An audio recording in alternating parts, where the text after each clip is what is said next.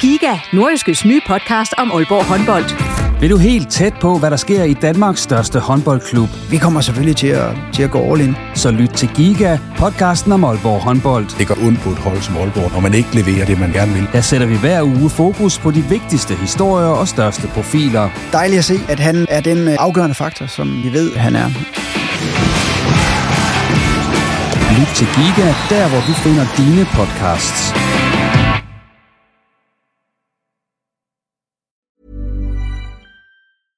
I'm Sandra, and I'm just the professional your small business was looking for. But you didn't hire me because you didn't use LinkedIn jobs. LinkedIn has professionals you can't find anywhere else, including those who aren't actively looking for a new job but might be open to the perfect role, like me.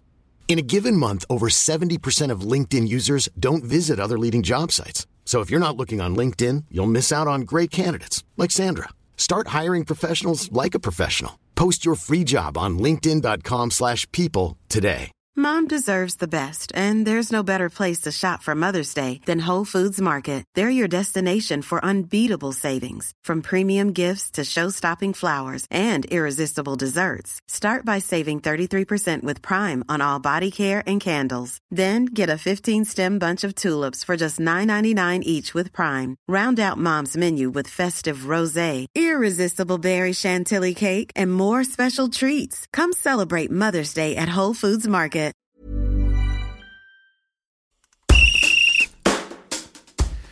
Mens Reposten har holdt en lille vinterferie, så har der været godt gang i Superligaen og de tre nordjyske hold, og der venter nogle mildt sagt spændende uger, når slutplaceringerne i grundspillet skal afgøres. Vi ser nærmere på OB, Hobro og Vendsyssel den kommende time, og vi skal også have en snak med den spiller, som mange mener bliver OB's største profil her i foråret. Derudover så er der selvfølgelig også anekdoter og tårhylder på programmet i den udgave nummer 50 af Reposten. Mit navn er Jens Otto Barsø. Velkommen. Og med i studiet i dag, der har jeg Lukas Andersen ude fra OB, Claus Jensen, der er sportsdirektør på Nordiske Medier, og så Thomas Gårdsø, som er fodboldagent. Velkommen til jer tre. Tak for det. Ja, tak. Og det var rigtig dejligt, at I kunne komme alle sammen, fordi ellers ville det blive lidt fattig udgave nummer 50 her i reporten. Vi kan lige starte med dig, Thomas. Du er jo med i nummer 1, faktisk udgave nummer 1 af reporten. Jeg har så ikke været der siden. Og... Så har du ikke været der siden, nej. Så det, det kunne være rigtig godt, at du fik lov til at komme med. Så det var dejligt. Det er sådan lidt stort at være med i jubilæet her. Det er en stor ære. Ja. Lige inden vi går i gang her sådan for alvor, så du er jo agent, og du er agent for Henrik Dalsgaard, som jo har et, en fortid i OB. Kommer han til at spille for OB igen? Mm, Det kan da godt være. Altså, han har jo stadigvæk en aftale i, i Brentford, og hvad der kommer til at ske derefter, det, øhm, det er svært at svare på, men altså, det er da ikke utænkeligt. Han har købt hus i, i det nordjyske, og øhm, de har en stor følelse for, for OB, så det kan da godt være. Skal han til OB efter den her klub, eller hvad tror du? Hvad, hvor peger pilen hen? Jamen altså, igen, det er, jo, det er jo svært at svare på. Altså, det kommer også an på, hvordan han præsterer for, for landsholdet og for, for Brentford, og øh, han havde en lidt skidt periode i, i efteråret. Øh, han begynder at komme tilbage på, på niveau nu, og øh, han har han har et år tilbage til, til sommer, så øh, nærmer han sig også en alder, hvor at, øh, man skal til at tænke sig om i forhold til, hvad næste step skal være, og, og hvad muligheder der, der måtte være for ham. Så øh, der kan ske mange ting. Det kunne sagtens være, være OB efter, efter den her aftale, men altså, de har også mange højre baks derude lige i øjeblikket. Videre til dig, Claus Jensen. Øhm, du blev simpelthen hjemme fra parken for at få lov til at være med her i aften. Er det ikke korrekt? Jo, det var hårdt at skulle sidde i, i varmen og se uh, Vendsyssel FCK, eller omvendt. Du sendte Olsen afsted. Jeg sendte Olsen afsted. Ja, ja. En god mand til jobbet. Sådan er det at være redaktør. Så bestemmer ja. man jo, hvem der skal afsted, hvem der ikke skal Jamen, afsted. han har også uh, Eskimo-gener, så det er perfekt. Ja, men det er jo ikke så koldt nu, som det var sidste år, så du, Det du kunne er- godt have klaret det det, er der nu. Ja, ja, det kunne jeg sagt. Men jeg vil hellere være her. Okay, jamen det er jeg glad for at høre. Og Lukas, jeg håber også, du er glad for at være her, for det, Ja, det, ja. det har været langt tilløb få dig herinde. Det har været meget langt til det. Hvornår, kan du huske, hvornår vi startede? Var det ikke engang i, i juni eller sådan Ej, noget? ja. Ej, det var september Jeg faktisk. blev nødt til at time det med jubilæumsudgaven. Det er rigtigt. Det er godt gået. Men øh, vi er glade for, at du er her. Inden vi går i gang, øh, nu skal det handle om fodbold af den næste times tid, øh, men Lukas, jeg ved også, tøj og sådan noget, det, der er du også sådan rimelig skarp på det. Jo, jo. Hvis jeg nu skulle gå ud og købe øh, en, en sweatshirt og et par jeans i morgen, hvad, hvad, hvad skulle jeg så købe for at være sådan, Så kunne du ikke godt- sådan lidt kedelig middelalderne type, Altså, som skal jeg du have mærker, du skal købe? Eller? Jeg skal have mærker. Jamen, øh, så kunne du godt købe sådan et par Acne jeans. Acne? Så hvis vi tager med respekt, din alder i betragtning, så Ja. sådan NN 07 ind i Rekard. Det, det tror jeg, det vil gøre dig godt. Det er jeg glad for, at du siger. Ja. For det har jeg nemlig. Perfekt. Perfekt. Begge dele, eller Jeg var hvad? på, jeg var på udsat. Og Sagne jeans. Ej, ej, nej. Ah, nå. nej. Jeg har også haft det der akne. Det var bare et andet sted. Yes. Nu bliver det lidt mere seriøst, fordi nu skal vi øh, snakke om fodbold. Vi starter som sædvanligt med OB her i programmet, og øh, de har spillet tre kampe efter vinterpausen. Hvad er det overordnede indtryk? Vi kan starte med, med dig, Thomas. Ja, det er jo lidt, det er lidt blandet. Altså, jeg synes jo, øh, de sidste par kampe under Friis i, i efteråret, der, der begyndte man at få lidt en følelse af, at øh, der var et eller andet, at han kunne rive op i, i, i den gruppe af spillere, og øh, jeg synes, at vi er desværre kommet lidt tilbage til, til status quo. Øhm, den her malighed, som jeg synes, der, der kan være nogle gange. Jeg synes, der den attitude, de viste under fris i efteråret, den var, øhm, den var meget, meget positiv, og noget, som jeg synes, at der har manglet øh, længe i, i OB, og det er som om, den er forsvundet en lille smule igen. Jeg ved ikke, hvor den er, er blevet af, om den er blevet lidt for, man er blevet lidt for, for krampet i forhold til den situation, man er i nu, at det er en tæt liga, og man skal med i, i top 6, og man har en, en cheftræner, som er meget kompetent, men også meget ny i, i, i, den, øh, i den titel og den form, så jeg synes, man desværre er kommet lidt tilbage til nogle af de ting, som vi har diskuteret på en negativ måde øh, før i, i OB, men jeg synes stadigvæk, at der er nogle, nogle ufattelig spændende spillere og en ufattelig spændende trup, og, og der er så meget potentiale derude, og det håber jeg selvfølgelig, at de, øh, de finder tilbage til, for det så vi øh, i de sidste kampe i efteråret. Hvad siger du, Claus? Er du enig med Thomas? Overordnet set, så har det været meget op og ned. Øh, lidt for meget rod, synes jeg. Altså, der har ikke helt været den sammenhæng mellem kæderne. Øh, presset har ikke helt fungeret. Altså, der har været nogle store mellemrum, synes jeg, mellem forsvar og midtbanen, øh, især i kampen mod Randers. Øh, så, så det er sådan lidt at man også mangler, og, og det ved jeg, det kan være svært at få frem nogle gange, hvis man ikke får fat i bolden, men få, få det der udtryk med, at man vil, man vil dø med støvlerne på. Øh, I stedet for løber man i perioder lidt rundt i modstandernes trekanter. Det gjorde man faktisk også meget senest mod, mod Sønderjyske, hvor de har deres øh, perioder, hvor de sidder tungt på det, både i første og anden halvleg. Øh, så jeg vil sige, øh, der er plads til forbedring. Lukas, øh, ikke fordi du nødvendigvis skal sige noget til det her, men hvad, hvad tænker du, når du hører de to sige det her? Jamen det er jo klart, altså, en, hvis vi skal lægge ud der, hvor vi, øh, hvor vi starter ikke mod Randers, så var det sgu nok ikke det, som, som der var nogen, der havde forventet. Og især ikke med, med det spil, som jeg synes, vi havde leveret øh, i efteråret, hvor det var meget chanceskabende og solid defensiv og, og alt i alt noget fodbold, som folk rigtig gerne vil se. Øhm, og så er det jo igen, at når du taber en kamp 3-0, jamen, så ser alle lige pludselig tunge ud, og er folk ikke i form, og øh, mangler der en hel masse, og er træneren nu god nok? Det er alle de her spørgsmål, der melder sig, øh, når man er bagud. Og så kan man se igen, øh, jamen, når vi så får, så møder vi selvfølgelig Midtjylland, øh, og det er svært for alle hold at spille dernede, og de har nogle fysiske aspekter, og er sindssygt chanceskabende, og, og når der spil ikke fungerer, jamen, så har de en, der kaster 30 meter på indkast, og så får de alligevel en chance ud af det. Der holdt du så også en fri aften dernede. Der tog jeg så en lille, en lille fridag, ja. Ja. Det var også noget virkelig nederen. Men jeg vil også sige, det, det som, som vi rost OB rigtig, rigtig meget for i de sidste tre kampe i, i efteråret, det var jo det her med, at deres første tanke, når de vandt bolden, det var frem i banen. Vi skulle have en, en, en aflevering eller en, en bevægelse frem i banen, der skulle komme nogle løb, og så skulle vi, eller, de være øh, virkelig aggressive i forhold til at komme til, til chancer. Jeg synes, vi kom lidt tilbage nu i perioder, hvor vi er tilfredse med at, at varme bolden, spille lidt til, til siden og lidt tilbage, og der er ikke så meget af det her øh, opfindsomhed fra, fra ret mange andre end, end Lukas, synes jeg jo. Altså, kanterne byder ikke ind med noget i, i starten af foråret, synes jeg. Så, altså, den der tanken, som jeg synes var utrolig opmuntrende at, at se de her kampe i efteråret, hvor at man virkelig vil altså, frem i banen. Det skal ikke være sikring først, det skal være, vi spiller med, med lidt større risiko. Øh, og så må man så tage de fejl med, der, der vil komme med det. Det synes jeg, man spiller lidt for meget med, med livrem og seler her i starten. Er det bevidst, Lukas, I gør det?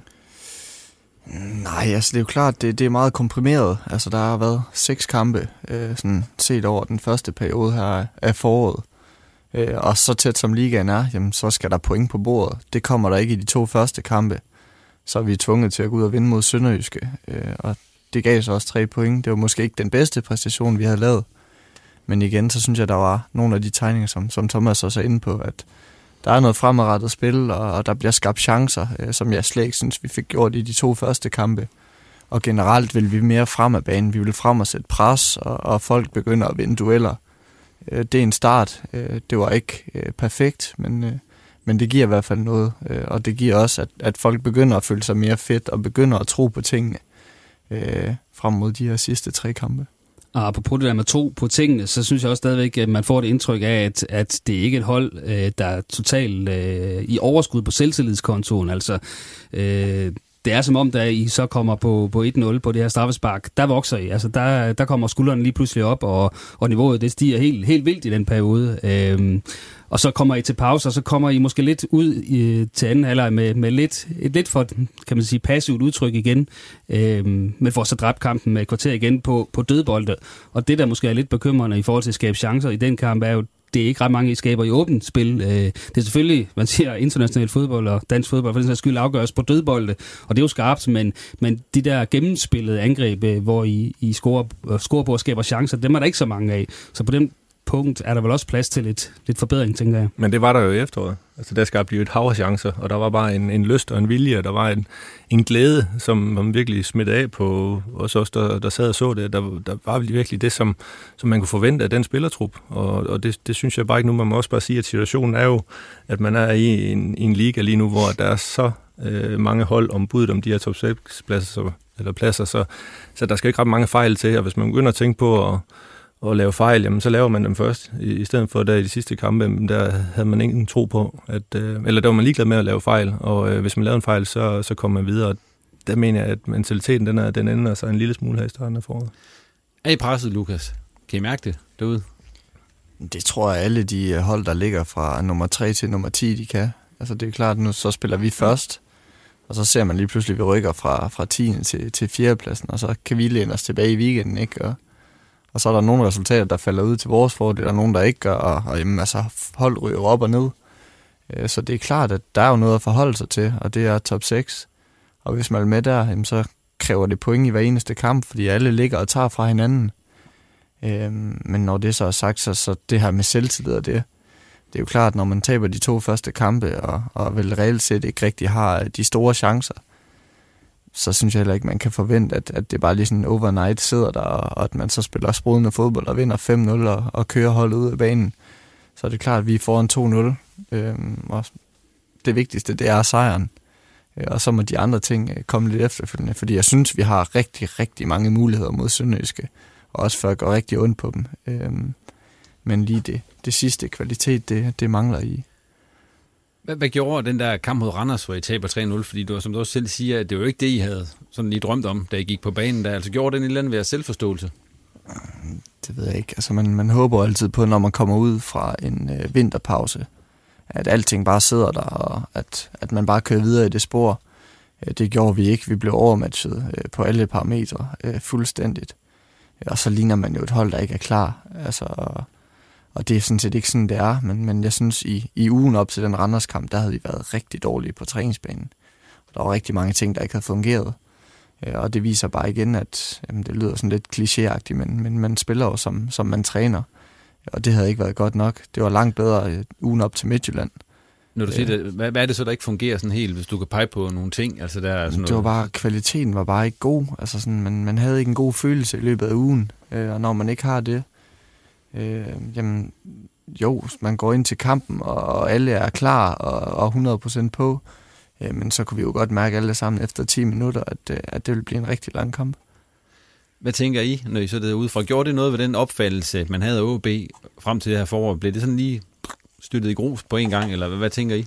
Ja, der var sådan lidt déjà vu over det. Altså, jeg havde kæmpe forventninger til, til OB her i foråret, for jeg føler, at de har fået den Øh, Øh, ballast med i fra slutningen af efteråret, så de, de havde en tro og en kvalitet, der kunne gå ud og, og bygge videre på det. Og så bliver man lige banket tilbage til, til stenalderen i, på en enkelt kamp, og det er jo egentlig også øh, vildt nok, at, at, at det kan være sådan, øh, at der ikke er længere fra, fra, ja, fra fiasko til succes. Ikke? Og, men, men sådan er det, og specielt i, i den liga, der er i, i år. Altså det, det er så tæt, men, men jeg må da indrømme, at jeg bliver da sådan lidt nervøs øh, på hvis muligheder, da, da jeg så Randerskampen. Man kan sige, at øh, nu har vi, har vi med rette rost Jakob Friis meget, men han har vel heller ikke sat sine startopstillinger lige i skabet her i, i starten af sæsonen med et lidt underligt fravalg af, af Jakob Allmann ude på, på Venstrebakken. Jeg har en eller anden teori om, at han vil prøve at skubbe lidt til, øh, til måske Allmanns øh, selvtilfredsstillelse i forhold til at, at føle sig sikker på den der plads, men øh, Nox har jo ikke grebet mulighederne, øh, og Allmann gjort det bedre nu, hvor han er, er kommet ind, øh, og at Abu Ali skulle ind og spille i stedet for Van Wert mod Midtjylland, synes jeg også var lidt svært at se sådan på, både på forhånd og bagefter ideen med, men øh, der kan man sige, der ramte han måske mere den rigtige opstilling mod, øh, mod Sønderjyske. Det var i hvert fald den, der gav øh, resultater, og som var i højere grad lignede det, man sluttede efteråret af med. Nu kom du selv ind på det, op i angrebet, hvor du jo spiller Lukas i øjeblikket. Øh, der har du spillet med Fanfert, og du har spillet med Abu Ali. Hvem, øh, nu skal jeg ikke spørge dig, hvem du synes, der er bedst at spille med, for det får jeg helt sikkert ikke noget svar på, men hvad er forskellen på at spille med, med den ene og med den anden? Øhm, jamen, Tom er jo en mere decideret øhm, boksspiller, hvis man kan sige det sådan. Altså, han er der altid, og, og han er en af dem, der, der scorer de nemme mål, og, og en af dem, som der lige pludselig dukker op i feltet, når der er noget, øh, noget tumult derinde. Øhm, og det er jo vigtigt, især i, i sådan en situation, som vi er i lige nu, og, og generelt have en angriber, som, som har mulighed for at lave en, en hel masse mål. Øhm, så har vi Vesam, der har sindssygt meget talent, sparker fantastisk, øh, har god teknik, øh, springer godt, øh, er, er, er faktisk overraskende stærk. Øh, og så er det klart, så, så har han nogle andre ting. Øh, han har ikke lige så mange kampe med i bagagen. Øh, og øh, ja, skal jo gribe de, de få chancer, som han får nu, hvor at vi har haft et angreb, der har været ret fasttømret. Øh, så er det klart, det er svært. Jeg, jeg er selv kommet hjem, og, og selvfølgelig øh, sats, jeg regner jo selvfølgelig også med, at, at jeg skal starte ind, og føler selvfølgelig også, at jeg har bevist det. Øh, og, og Tom er også kommet rigtig fint i gang, øh, og så begynder det lige pludselig at blive svært med de her chancer, men så kommer man ind 20 minutter, og hvis man ikke gør det godt der, jamen, så kan det være, at man lige venter et par kampe, og så får man chancen igen. Øh, men det er klart, at Vessom er faktisk en, jeg har, jeg har rigtig store forventninger til. Øh, så kan det godt være, at han ikke spiller en god kamp mod Midtjylland, øh, men, men altså på træningsbanen, hvis, hvis der er folk, der, der har lyst til at komme ud og se, så, øh, så kan man også se, øh, hvad for en talent det er, han har. Men, men man kan sige, det som, som Van Verde i hvert fald gjorde rigtig godt, da han kom ind mod Midtjylland i anden halvleg, det var jo, øh, kan man sige, at dække sin bold af og få den ekspederet videre, øh, både, både på tværs, men også fremadrettet, så, så han var med til at sætte noget offensivt i gang. Og, og generelt synes jeg, at der, hvor de to spillere er lige nu, der er Van Vært bare bedre, en bedre spilstation at have, er mere sikker øh, på, på bolden og, og knap så øh, urolig i sin stil. Øh, så, så derfor vil jeg vælge Van Vært lige nu. Men vi har jo set øh, øh, Abu Alis øh, afslutningsfærdigheder. Første gang jeg så dem sådan for alvor, det var til den her indendørs turnering øh, for, for et års tid siden, øh, hvor han lige pludselig øh, lavede det ene øh, kongemål efter det andet. Og der fandt man ud af, at, at han har uden tvivl et enormt potentiale. Men lige nu vil jeg nok øh, ikke tøve med at spille med Van, Van Vert, for han virker også trods alt mere afslutningssikker ind i boksen. Jeg tror også, at øh, Van Vert han, øh, kan være med til at, at gøre Lukas til, til den vigtige spiller, han skal være for OB, fordi at han er lidt mere stationær, han er lidt mere disciplineret i forhold til at ikke bevæge sig ud i de områder, hvor Lukas han skal ud og have bolden. Der kan vi som godt være lidt mere flagrende, han vil gerne deltage lidt mere, fordi at han har så meget kækhed, han vil så gerne vise, at han, at han har et stort talent, og der tror jeg, at uh, Van Wert, han er, han er bedre for OB lige nu, øh, fordi at, jeg er så ikke helt enig i forhold til den her opspilstation, for jeg synes ikke, han er specielt god med, med ryggen til modstanders mål. Der skal han ikke have bolden, der skal Lukas have bolden, og så skal han ind og afslutte og, og komme ind i de områder, hvor bolden de falder ned. Altså, jeg ikke nødvendigvis, at han er super god til det, men jeg synes, han har, i, har været bedre end Abu Ali til det, og ikke sætter bolden så meget på spil. Jamen, der kan man også sige, at det er forskellige tidspunkter, de spiller på, og, og forskellige kampe. Øh, men, men jeg synes jo, at det er et af de punkter, og OB har endnu mere brug for en, en decideret nier i forhold til opspilstationen, hvis den skal bruges. Men der er det jo så godt, at de, de kan bruge Lukas, fordi at han har friheden til at bevæge sig i de rum og få boldene, så han kan sætte noget op til Tom Penvert. Lukas, havde du egentlig troet, at du skulle spille angriber, da du kom tilbage til OB? Var det den plads, du tænkte, det, det er lige der, jeg skal være? Det var fra den position, jeg forlod OB, kan man sige. Ja. Øhm, og jeg tror ikke, spilsystemet som sådan har, har ændret sig så meget siden dengang jeg forlod. Det er stadig den samme vision og, og den samme slags fodbold, som OB gerne vil spille. Øhm, så det var blandt andet den rolle, jeg sagtens kunne se mig selv i. Øhm, og, og med Fris er det blevet endnu mere øh, ja, finpudset på en eller anden måde, at, at Kusk er den her deciderede mellemrumspiller, og så ligger vi tre mere op på, på sidste linje, hvor, hvor vi så kan falde ned fra. og der passer det mig rigtig godt at, at ligge ind i midten. Hvis vi lige ser på de tre kampe, I er tilbage, øh, inden grundspillet lige skal, skal hvad hedder det, lukkes ned, så har I Hobro hjemme, og så har I Brøndby ude og AGF hjemme. Hvor mange point? Jeg kan lige sende hele vejen rundt. Tror I, OB de skal hente i de tre kampe for at komme i top 6? Lige nu, der ligger jo lige udenfor på grund af målscore. Mm, det er sgu et godt spørgsmål. Altså, hvis vi tager 9, så er vi jo helt sikre, kan Netop. sige. Men nu tænker vi sådan på minimum. Jamen, jeg tror, jeg tror, der skal bruges 6. Det, det er jeg ret overbevist om. Jeg tror også, det har jeg også skrevet. 6 tror jeg er nok. Ja, jeg føler mig ikke sikker på, at 5 er nok, men 6, det bør række. Jamen, det er jo så svært at sidde her og sætte et Ja. ja. antal på, fordi at, øh, det er jo en umulig øh, liga at forudsige, øh, sådan som det er i, i øjeblikket. Men, men hvis vi sætter et tal, så er jeg sikker på, at, at, at to sejre, det, det, det skal nok kunne gøre det, men den er jo fuldstændig forudsigelig, eller uforudsigelig, den her liga. Jamen, så der kommer en sejr her. De to sejre, det er så på fredag mod Hobro, og så øh, hjemme mod AGF, eller hvad? Det er jo ligegyldigt, bare Ja. de kommer. Det er jo det. Hvis vi lige skal lade op til den der kamp mod Hobro. Lokalslaget her på fredag ude på stadion, Lukas, øh, det var jo en rigtig god kamp, vi havde dernede sidste gang. Øh, Det må man sige. Man kan vel ikke helt forvente, at det, det bliver på samme måde den her gang? Ej, det vil være meget at forvente en- en 5-0 sejr, tænker jeg. Øhm, Nej, men det er jo, det er jo klart, at sidste kamp gav noget, øh, gav noget selvtillid, og vi får lavet tre mål. Øh, Som jeg sagde før, så kan det godt være, at det ikke var den aller flotteste fodboldkamp, vi har spillet. Øh, Men stadig, det gjorde noget ved, at vi er ikke det ringeste hjemmehold længere i ligaen. Øhm, Og, og en sejr øh, holder nullet, scorer tre mål.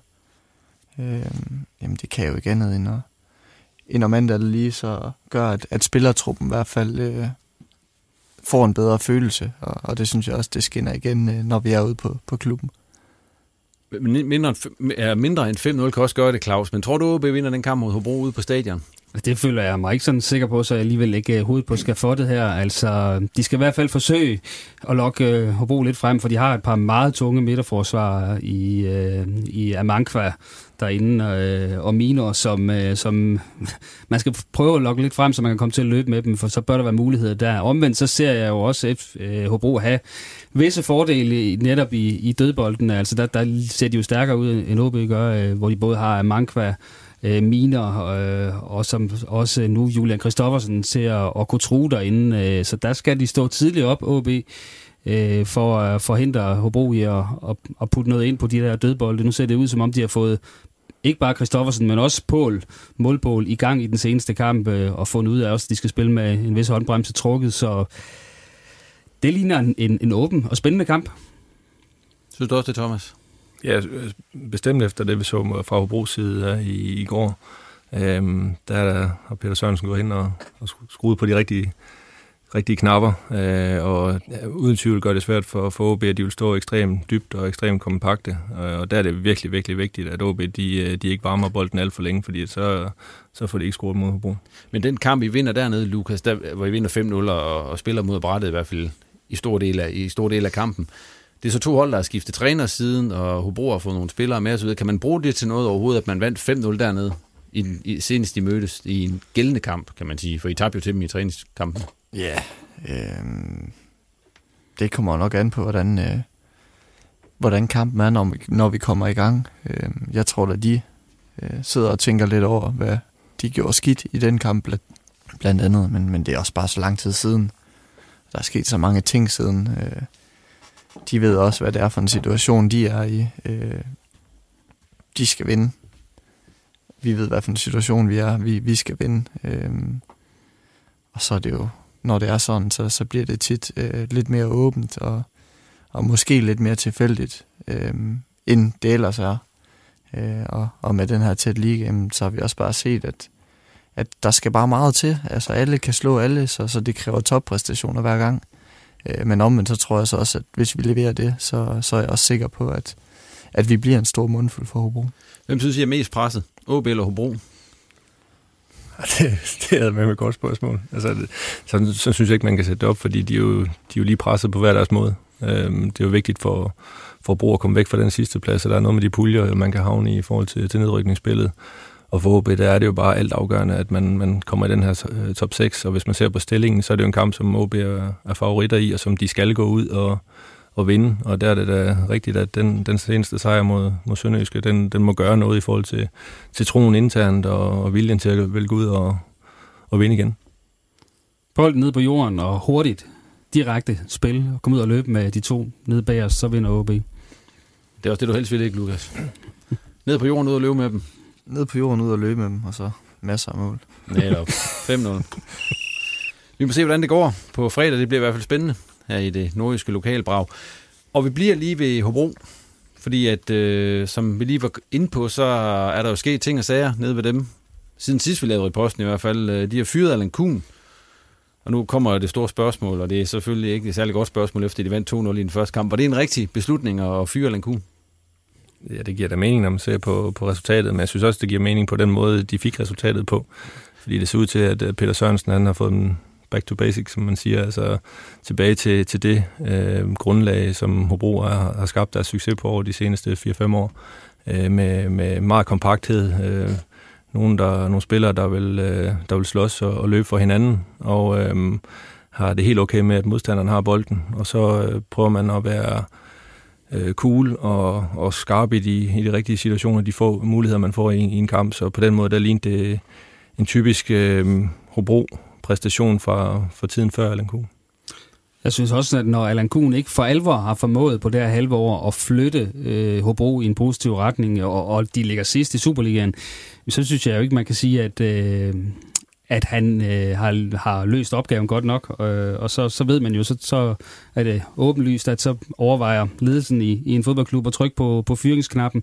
Øh, det har jo handlet lidt om, at, at at de har lukket for mange kampe ind. Altså, Kuhn kom jo med en vision, det sagde han selv, om at vi skulle have Hobro til at spille noget mere offensiv fodbold. Øh, og øh, da, allerede da han sagde det, kan jeg huske øh, de første pressemøder, øh, tænkte jeg, okay, øh, det, det bliver ambitiøst, måske også for ambitiøst, øh, og det er det så måske også blevet. Og, og da man så endelig ligesom fik lukket af nede bagved, så blev det så lidt uden at man øh, overhovedet nærmest kom over midten og fik skabt chancer i en 3-4 kampe, hvor man så godt nok øh, stod solidt defensivt. Men i hvert fald den der balance, hvor man både stod defensivt solidt og fik skabt noget frem af banen.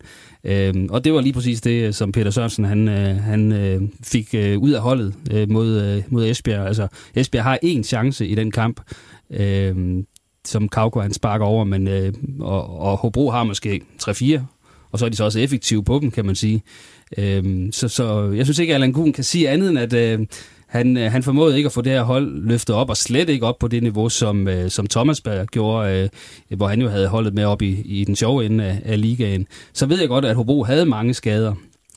Øh, men man kan så sige, da de så kom tilbage, og man stillede i nogenlunde stærkeste opstilling her i de første par kampe i, i, i foråret, så var det ikke fordi, at det sådan for alvor lignede, at Hobro var på vej til at, at spille sig væk fra sidstepladsen i de kampe. Jeg synes også, at det har været en noget naiv tilgang øh, til trænergærningen i Hobro fra, fra Kuhns side. Altså det, al respekt for Hobro, så er det ikke OB, Midtjylland og Malmø, som han har været i tidligere, hvor man har haft materialer til at kunne spille og videreudvikle noget offensiv fodbold. Der har Hobro altså bare en helt anden historie og øh, nogle helt andre værdisæt. Og det er altså ikke så sikker på, at, at Kuhn han har været ydmyg nok øh, i forhold til tilgangen om at få det bedste ud af, af klubben, at man gå ud og tror, man kan noget, øh, som klubben egentlig ikke er givet til, at spillermateriale måske slet ikke er givet til. Men der peger pilen måske også lige så høj grad på, på ledelsen, at, ja, de, at de kaster, fejlkaster måske Allan Kuhn til det her job, for han har jo tidligere vist, at han kan, kan tage tophold øh, til noget, nogle medaljer i den sjove ende. Øh, men der kan man da så sige, at nu er man gået i den helt anden grøft. Øh, man har ikke taget en, der ligner Kuhn ret mange procent i øh, Peter Sørensen. Men er det så nemt at sige, at det bare er Kuhn, der ikke har været dygtig nok? Har spilleren ikke en andel i det her også et eller andet sted? Eller var det hans idéer, der var forkerte simpelthen? Er det det, I siger? Jo, men du kan jo ikke få en arbejdshest til at blive en, en vedløbsvinder. Altså det, det må du også være, være fornuftig nok til at, at vide. Altså det spillermateriale, der har været i Hobro øh, de senere år, har været ærlige spillere, som har arbejdet ekstremt hårdt for hinanden, og, øh, og vil skabe sig en, en, en fodboldkarriere på, på måske ikke så stort et talent, mange af dem, øh, men dygtige spillere, som som godt ved, hvad det handler om, øh, og det er det hårde arbejde. Og der, øh, der, der mener jeg, at Kuhn har skudt lidt ved, ved siden af ved at, og ikke at prøve at se på det materiale, der var til rådighed, øh, frem for sine egne visioner. Hvad tror jeg, der kommer til at ske for Allan Kuhn nu? Altså, hvad er nu næste... får han en pause. Ja, nu får han en pause, ja. Men hvad, tror, jeg, tror jeg, han bliver cheftræner igen? Det kommer an på, hvad han, hvad han sigter efter. Altså, øhm, jeg tror, han kan få alle de assistenttrænerjobs, han vil øh, derude, fordi der har han jo vist, at han er den perfekte assistent, men han mangler vel sådan at vise, at han øh, kan være en cheftræner i en stabil, lang periode i den samme klub. Altså, jeg ved godt, at han tog Malmø til mesterskabet, men han blev trods alt fyret der, nu bliver han fyret i Hobro. Så jeg tror, det, det skræmmer nogen væk, i hvert fald i en periode. Øh, jeg ved jo også, at Kuhn sagde i første omgang nej, første gang han fik tilbuddet i, i Hobro, da Thomas Berg så kom ind i stedet for. Øh, men så nåede han vel et punkt, hvor han tænkte, at jeg er nødt til at skal i gang, så jeg er nødt til at sige ja til Hobro, selvom det måske ikke lige øh, passer perfekt ind til mig. Øh, og nu står han så der og har fået en, et, et lille los over skinnebenene igen, og, og han er måske ikke det første navn, som, øh, som den næste Superliga-klub, der mangler en træner, trækker op. Det tror jeg ikke, han er. Vi synes så, I har været inde, lidt ind på Peter Sørensen, hvad han er for, for en type og så videre. Men han ligner jo det rigtig vel i den her situation for Hobro, men tror I på, at han er en langtidsholdbar løsning dernede? Altså, det, det, det kan godt være svært at se. Øh, når man kender lidt til Peter Sørensen, så er han jo en, en, en mand, som er meget engageret og dedikeret og vil rigtig gerne være med til at træffe rigtig, rigtig mange beslutninger. Øhm, han var også manager i, i Silkeborg og havde rigtig meget at gøre med, med hensyn til, til spillerindkøb og så videre. Og der kan det godt være, at han kommer til at klinse lidt med, med, med Jens Hammer dernede. Øh, jeg ved ikke, hvordan de har, de har afstemt det, øhm, men, men det handler jo om, også for Peter, også at, at vise, at han kan, efter hans tid i Silkeborg, komme tilbage og bringe noget positivitet til en klub og, og skabe nogle resultater. Øh, og så har han jo været øh, fire år i AGF og tre år i Silkeborg. Det er jo ikke fordi, at han er blevet fyret efter, efter en sæson nogle af de steder, men man ved også, at han er en, en, en fyr, som, som slider øh, ekstremt meget på, på sine omgivelser, fordi han, øh, han forlanger så meget øh, af, af omgivelserne. Så øh, jeg kan godt se ham være der i nogle år, men øh, udover en 4-5 år, det, det bliver nok svært. Det er jo lidt, altså, det, det er jo lidt at gå tilbage. Jeg ved godt, at der er stadig forskel, men det er jo lidt at gå tilbage til den trænerstil, som Ove Pedersen også stod for, og som spillerne i Hobro i åbenlyst øh, ret hurtigt blev træt af, og han blev smidt ud, selvom de lå nummer et i første division på det tidspunkt. Øhm, men det er måske også derfor, at han, øh, Jens Hammer har lavet en funktionæraftale her med Peter Sørensen, så han har ikke... Øh, han har ikke løbet ud og lavet en 3,5-årig kontrakt med ham, som de for eksempel har gjort nede i Sønderjyske med Michael Nedersholm. Altså, han har mulighed for at Jens Hammer at sige, øh, til sommer at sige tak, tak for det, Peter, du redder os, men øh, vi har noget andet, der skal bringe os fremadrettet. For jeg tror da også, at han kommer til at slide på en trup, og i forhold til Allan Kuhn, der bliver det, det er jo et kæmpe kulturschok, øh, de får. Uh, det er der ingen tvivl om. Altså nu, nu bliver det arbejde musein herfra. Og det, det er jo også, tror jeg, det rigtige lige nu, med det, den opgave, Hobro har foran sig. En af de måder, Hobro kan, kan løse den opgave, de har foran sig på, det er med hjælp af Paul Alexander Kirkevold, som jo fik scoret her mod Esbjerg. Ham og Julian Kristoffersen fik scoret i den kamp. Hvordan synes I ellers, Paul han har set ud her i de første tre kampe? Nu er det så det første forårsmål, han fik scoret der mod Esbjerg. Pil opad, vil jeg sige. Øh, det er ret tydeligt, øh, at han ikke er i topform endnu.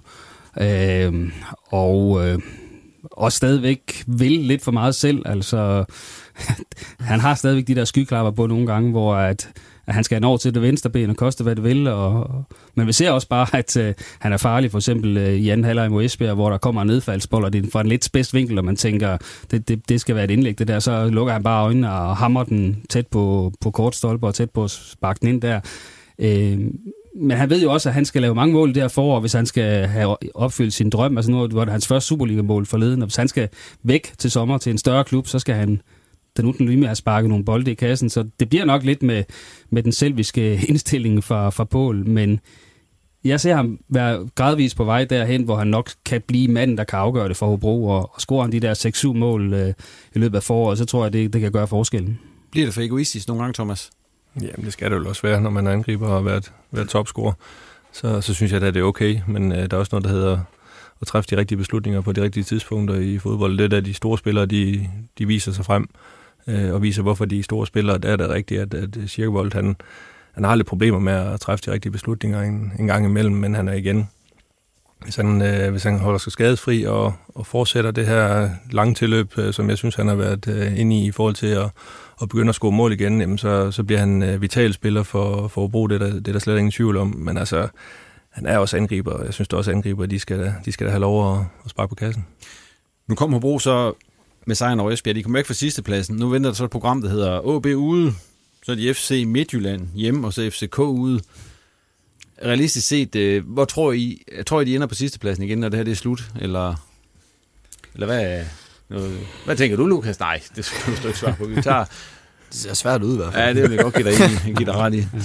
Men det handler jo dybest set jo, det er jo en luksussituation, de står i, at det kan godt være, at de ligger sidst, når grundspillet er over, men så længe de er i kontakt med de hold foran sig, så har de stadig en god mulighed, for jeg synes jo stadigvæk, de har et hold, der har prøvet, generelt set har alle prøvet at, at spille Superliga, de har prøvet at være med i de her kampe om op- og nedrykning, så jeg synes, de, øh, uden de helt store skader, så står de rustet til det, og så er jeg egentlig hele tiden fastholdt, så tror jeg, de har det, der skal til i, i et par knald- eller faldkampe, hvis det kommer der til, til at overleve. Er den ikke lidt knækket ligaen egentlig? Jo. Hvad er de tre hold, der ligger 9 ja, point ja, efter de andre? Eller Altså Sønderjysk også, ikke? Vejle, og ja, det er fire hold, der ligger Det er dernede. så også træls, altså når, når, når ligaen så bliver splittet op, hvis man kommer i den forkerte pulje, så er det jo reelt set afgjort, før det overhovedet er kommet i gang. Det er ulempe ved den struktur. Hvis de selvfølgelig ikke tager nogen point, så ser det meget svært ud. Ja, Jens, tænker jeg i Ham, hvert fald Jens. Hammer var herinde, for han regner stærkt med, at de vinder op øh, på Aalborg Stadion. Der kan man bare se. Ja. Vi fløjter den af for Hobro her, og så vil jeg, inden vi går videre til, til Vendsyssel og, og til en snak med dig, Lukas, så synes jeg lige, vi skal fyre nogle anekdoter af.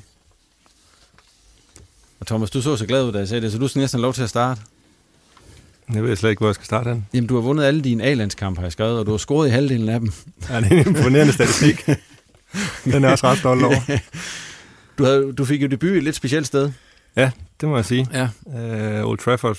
Uh, I en kamp, som vi, vi vinder 3-2, og jeg kommer ind uh, i anden halvleg. Og det var stort, jeg havde været på Old Trafford før med, med Ipswich, uh, hvor jeg så havde siddet på tribunen og, og set en kamp der. Så det var rart at få lov at komme ind og, og mærke uh, græstæppet. Men det var en stor oplevelse. Der var jo en, lidt følelser for, for det sted i form af, da Peter Schmeichel, var Manchester United, jeg fulgte lidt, da jeg var barn. Så, så det var stort, og, og efter kampen, så, øhm, så står man jo og ryster lidt, fordi vi, vi skulle ikke andet end at klæde om, og så være til, til sit igen, og jeg skulle holde min, min takketale. Hvad siger du, man i sådan en? øh, jeg tror bare, at jeg sagde, at øh, tak fordi, at de har været så søde til at tage imod mig. Øhm, det ved jeg ikke, om de havde, men det bliver jeg nødt til at sige. Og så Per Smeichel var også inde i omklædningsrummet efter en kamp, kan jeg huske, og øhm, så sagde jeg tak og håb på, på mange flere gode oplevelser, og det blev ikke til så mange desværre, fordi jeg blev, blev skadet, og, og så synes jeg, at den sjoveste, jeg oplevede inde i, inde i omklædningsrummet, det, øh, det var sådan, det, der er omklædningen, og så er der en mellemgang med, med nogle toiletter, og så er der bruserne. Og øh, da jeg gik i bad, så kunne jeg, jeg kunne ikke forstå, hvorfor det lugtede sådan af røg, og jeg kiggede rundt, om der var, hvad fanden der skete. Og så, øh, så kiggede jeg ind i, ind i toiletterne der, så sad grønkær lige derinde bagved i mellemgangen. Og det synes jeg, det var, det var mega coolt øh, midt i et stort omklædningsrum, og det, det husker jeg som noget, noget meget specielt, og det synes jeg, det var, det var sgu lidt sejt. Og, Der er taget simpelthen fint smøg. det, det tror jeg, det var det, han røg på, ja. Ja, det du ind med ham, eller hvad så? Nej, det gjorde jeg godt nok ikke. Nej. Jeg gik i bad, og så klædte jeg om og, og tog, tog hjem derfra. Og så din anden landskamp. Ja, det var stort. Det var den mod Polen. Ja, Ja. vi går lige igennem hele... Helt- alle sammen. Tager alle tager landskampe sammen, ja. Så er Ja, det var stort. Det var 5-1, og du Ja. scorede en kasse. Jeg scorede mit, mit eneste og første landskampsmål, og jeg var mega stolt. Vandt 5-1, og lige efter kampen, der kom Morten Olsen over til mig. Jeg troede, han kom over og sige, det var fint, og tillykke med målet. Det kom han over og sagde, prøv her, hvis du skal have flere chancer på landsholdet, så skal du simpelthen være mere klar, sådan at de bolde, de ikke gyrer op over hovedet på dig. I'm Sandra, and I'm just the professional your small business was looking for. But you didn't hire me because you didn't use LinkedIn jobs. LinkedIn has professionals you can't find anywhere else, including those who aren't actively looking for a new job but might be open to the perfect role, like me. In a given month, over 70% of LinkedIn users don't visit other leading job sites. So if you're not looking on LinkedIn, you'll miss out on great candidates like Sandra. Start hiring professionals like a professional. Post your free job on linkedin.com/people today. Så de lø- løber ned bagved og, og scorer. Og jeg tænkte, hold da op, det var da noget af en modtagelse. Så øh, ja, det husker jeg, men øh, han, han mente det nu godt, Morten, og han ville også rigtig gerne have haft mig med øh, flere landskampe, men jeg blev desværre skadet, og så, ja, så kom Per Krøllup med og fik de her 25 kampe, han, han har fået der omkring. Så det var, det var ærgerligt, men øh, det er da et par gode oplevelser, og dem vil der ikke være foruden. Og en fantastisk statistik der. Det må man sige, den er, Ja. ikke, øh, den er der ikke mange, der slår. Claus Jensen, videre til dig. Øh, Hvad, hvor har du fået... Du, du er glad for mad. Det kan man ikke se på dig. Nej, det kan man ikke. Nej. Men øh, det er jo alt det motion, jeg får. Ja, det er jo det. Hvor har du fået dit øh, bedste og værste måltid i presserummet hen, har jeg skrevet. Ja, men altså det bedste måltid, det, det får man altså øh, det får man altså på Brøndby Stadion, det bliver jeg nødt til at sige. Der er tre retter, og øh, den får ikke for lidt. Øh, så, så de bliver nødt til at blive kåret som, øh, som Superligaens bedste madsted for pressen. Øh, det dårligste sted, altså man sige, når man så for tredje gang på sådan en weekend bliver budt på en øh, uh, Frankfurter med pølse, så bliver man måske sådan lidt... Øh, ja, okay, så, så behøver vi heller ikke få, det, få flere af dem, men vi skal til udlandet for at få det dårligste øh, pressemad, jeg nogensinde har fået, og det var desværre under en helt slutrunde, nemlig øh, EM Polen-Ukraine i 2012. Øh, der tabte hele det danske pressekorps sig, og det havde trængt de fleste af os nok også til, men, øh, men når vi kom til de her stadions, så, så var der en mulighed, og det var sådan en, øh, hvis man forestiller sig sådan en, en, en ubagt baguette med, øh, med drueagurk og så, øh, hvad hedder det, øh, jakkerborg i. Mm. Øh, og så skulle den så jo koste altså omkring 50 kroner. Det var, det var den mulighed, der var øh, sådan i løbet af sådan 8-10 timer, hvor man var på stadion. Så øh, jeg kan huske, på et, et tidspunkt, hvor vi skulle hen til et, et hotel øh, inden en kamp, der, der kørte vi så forbi en McDonald's, og der var ikke rigtig nogen, der sagde noget, men øh, da vi ligesom var kommet op på hotellet, og alle havde fået øh, fundet deres værelse, så gik der lige 10 minutter, så stod alle 48 mand nede på den McDonald's, og fik det bedste måltid, vi fik under hele den slutrunde, og det siger ikke så lidt. Det var simpelthen på McDonald's? Ja, men det, det, var, ja. det var jo noget med Ricardo. Det var opskriften i 92. Vi prøvede ah, den også okay. i 2012, men øh, det virkede ikke så godt. Nej, ikke rigtigt. Lukas, videre til dig. Øh, jeg spurgte, hvem var de bedste øh, spillere, du spillede med og mod i din tid i udlandet? I den første periode, du havde i udlandet. For det kan jo være, at du kommer afsted igen, kan man sige. Det håber jeg da. Ja. Øhm, så, så tror jeg uden tvivl, at øh, i hvert fald medspillere, der Eriksen var jo helt fantastisk. Øhm, det så man hver dag til træning. Øh, jeg tror aldrig, jeg spillede med en, der var så giftig i et intervalspil, som han var. Han skulle have 5 cm, så huggede han den i med højre og venstre. Altså, det var, det var lige meget. Hvor længe spillede du med ham nede i Ajax? Øh, jamen, hvad var han der? To år, mens jeg var der, tror jeg. Øh, og han var altså helt sublim.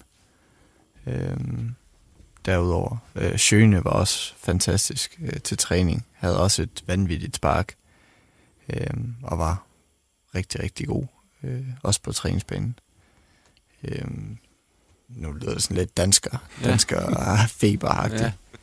Ja. Øhm, og så var der også, øhm, hvem har det ellers været? Jo, Soleimani. Øh, han var så på vej ud af Ajax, dengang jeg var der. Øh, så han var så med for andenholdet, når jeg var med nogle gange. Øh, og han var også øh, en vild spiller. Øh, har han også siden vist i Young Boys, hvor jeg så også stødt på ham flere gange. Og det var ikke så positivt, i hvert fald fra vores side. Hvad, øhm, hvad mener du der? Jamen, vi, øh, jeg husker da en, en uge, hvor vi, øh, vi spiller to gange i pokalen. Øh, træneren spørger mig, hvad, Lukas, hvor, hvor kan du se dig selv spille hen i, i en 3-5-2? Så jamen, der tænker jeg klart op foran. Så peger han bare på position nummer 6. så jeg tænker, ligesom Pirlo, du ligger bare og stryger bolde afsted mod kanterne. Og så træner jeg ugen op til, og tager vi skulle lige 5-0. så skifter han hold til weekenden. Ja, så taber de 4-0. altså, så det var sgu ikke noget positivt. Nej. Øh, modspillere, jamen der kan vi bare sige Barcelonas hold, da vi møder dem med, med Ajax på udebane. Øh, jeg tror aldrig, jeg har rørt bolden så let, som vi gjorde der. Og vi er jo heldige, vi ikke er bagud 5-0 ved pausen. Hvem spiller på Barcelona-holdet her? Jamen op foran, der spiller øh, Messi, Suarez og Neymar. Så har de Xavi, Busquets, Iniesta på midten. Har de Dani Alves på højre, Jordi Alba, Piqué. Øh, øh, hvem fanden havde de? Ja, jeg tror, det er Rakitic, han spillede i stedet, ikke, øh, ikke Xavi. Og så havde de jamen, med Tastegen i mål.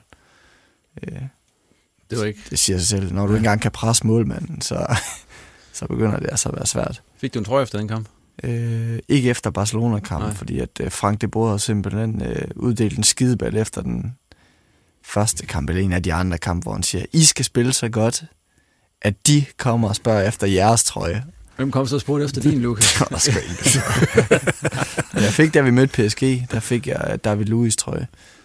Øhm, og fik også Marquinhos trøje, men øh, på en eller anden underlig måde, så bliver den væk lige pludselig. Så jeg tænker, der er en, der er meget glad for den i dag. tak for øh, de anekdoter, og vi går videre. Og nu skal vi faktisk snakke om øh, Vendsyssel, FF, som jo mens vi, eller lige inden vi begyndte at optage her, jo var i parken og spille. Og det endte det lidt. Og i mit oplæg der er jeg skrevet, at de nok ville tabe, men det fik jeg jo så selvfølgelig ikke ret i. Men øh, hvad skal vi sige til den? Altså 1-1 mod FCK i parken er Vendsyssel. En mand i undertal i over en halvleg. Jeg er imponeret. Ja, det er et, et kæmpe resultat. Øh, øh men de var også heldige at, at møde FCK på en, på en dag, hvor det ikke lige, øh, hvor det ikke lige spillede for, for dem. Altså, de, de, de spillede under vanlig standard i dag, det, det er der ingen tvivl om, men også kæmpe ros til, til Vendsyssel for at blive med løbet mange meter øh, uden bold i dag. Og, øh, og han prøvede jo, øh, Jens Bertel, at, at sætte holdet lidt op, som de gjorde mod, mod Brøndby i efteråret, hvor, hvor de fik en sejr til sidst. Og ja, Moses han scorede i mål, og det gjorde han også i dag, så den der falske nier der, der, der løber op og, og løber solen sort, men også specielt på, på midtbanen. Altså, der blev, der blev virkelig, virkelig taget fra, men det kræver også en lille smule held at, at få så et godt resultat med fra, fra parken. Og de brænder jo lidt straffespark også. Ja, der var, ja, det må man sige, og der kan man jo så have ventet om, at have de tabt kampen og bla bla bla, så, så var det sigende for, for et bundhold. Men der viste de der trods alt noget, noget gå på mod, og, og var villige til at, at lægge den skuffelse bag sig, og så, og så kæmpe videre, og så søge det her øh, mål, og det, det fik de, øh, synes jeg også, fortjent nok øh, alligevel. Claus, hvad siger du til Vendsyssel? Altså, det er imponerende, at de så overhenter point over. Nu har de hentet fire point mod FCK i to kampe. Jeg synes, det viser en ekstrem øh, god evne til at, at være kompakte, når, når der Øh, Øh, når i hvert fald de har den respekt for modstanderen, som de har, når de møder Brøndby og FCK, så, så er de ekstremt kompakte, og, og Sander Fischer er en fantastisk leder øh, i, i det midterforsvar der, men også i dag både Kaltoft og Alexander Jul øh, spiller, spiller brav af en kamp øh, og vinder de fleste dueller. Man kan så sige, at Endøje har et par kæmpe chancer, hvor han normalt scorer, øh, og så, så stod øh, Vendsyssel så som taber. Så de skulle have lidt af heldet i dag, det havde de også. Øh, og så havde de en Lukas Jensen, som jeg synes især i første halvleg øh, var bare var fantastisk på den der kant, udfordret, og øh, den øh, græker med et efternavn på 17 bogstaver, FC København, han hedder Papadopoulos, eller sådan ja. et eller andet. Øh, han, han var rundt også på et tidspunkt, så, så øh, det var jo ikke bare en forsvarskamp. De, de øh, formåede at få bragt rigtig mange folk i feltet, når, når de kom i de der omstillinger af vendsyssel. Øh, så, så ja, selvfølgelig havde FCK for, fortjent at vinde kampen, men jeg synes ikke, det var sådan en tyveri ved, ved højløs dag. Øh, vendsyssel havde også deres muligheder. Øh, og det bekræfter jo et eller andet sted. Altså, de har, jeg tror, de tabte to kampe i løbet af sæsonen med 3-0. Den ene af dem var så senest med Horsens, hvor de også var en mand i undertal. Øh, de ser rigtig solide ud, Vendsyssel, og, og de taber sjældent stort. At de er med i alle kampe. Øh, og det lover jo godt. Øh, selvom de nu har den udfordring, at de skal have spillet en 87 nye øh, udlandske spillere ind på holdet her i foråret. Ja, for det hører jeg jo tit øh, fra folk, øh, det der med, at øh, nu er der kommet mange nye spillere, nu skal vi have lang tid til at spille det ind, og nu har Vendsyssel så fået en ordentlig flok nye ind, og det er endda fra Sierra Leone, og fra Nigeria, og fra Finland, og fra, jeg ved ikke, altså fra, jeg talte sammen, der var 11 forskellige nationaliteter på det hold her hvad, hvad er forklaringen på det, når man nu hører det andet der så tit med, at det bare skal, det tager så lang tid at spille sammen, og man skal kende relationer og så videre og så videre? Det er for at købe tid. Altså det her, det kommer ikke til at betyde noget for, for det vendsyssel, de skal. Altså de skal ud og skabe et resultat i, i ny og næ, og det er jo meget godt at have, jeg vil sige, en, en håndfuld lotto-kuponer, som kan gå ind og, og gøre et eller andet ekstraordinært i, i nogle kampe, og så får de point her og der. Øhm, jeg tror ikke, det betyder noget, at der er så mange forskellige øh, nationaliteter i klubben. Det har der været i, i en længere periode, og det er jo ikke et hold, der skal ud og skabe resultater fra dag et af. Altså kan de få et resultat i, i ny og næ, så er det jo, så er det jo rigtig fint, og, og kan de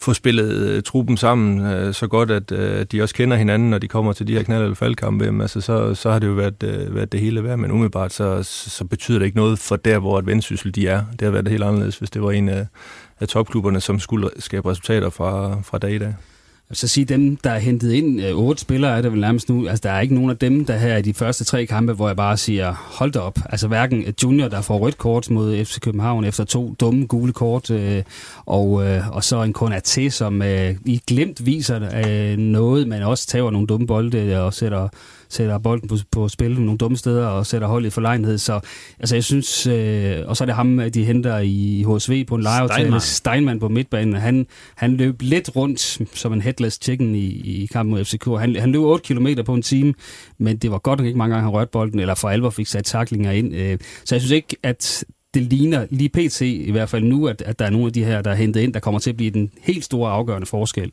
Øh, og man kan sige, så hvis, øh, hvis det primært er det hold, der spillede i efteråret, tilsat en enkelt eller to øh, i nyerne af de nye, jamen øh, så er det jo heller ikke den store, kan man sige, øh, revolution og, og et helt nyt hold, der skal spille sammen. Øh. Men der skal man også huske på, hvor vendsyssel de er, hvad det er for en klub. Altså de er jo svært ved at gå ud og finde nogle spillere, som er markant bedre end dem, der er der i forvejen. Altså de skal være dygtige i scouting, de skal være dygtige til at finde de spillere, der passer ind i, i gruppen, og som kan være med til at løfte det generelle niveau, men ikke stikker for meget ud, fordi dem, de spillere har de ikke råd til, og dem kan de heller ikke uh, få til klubben.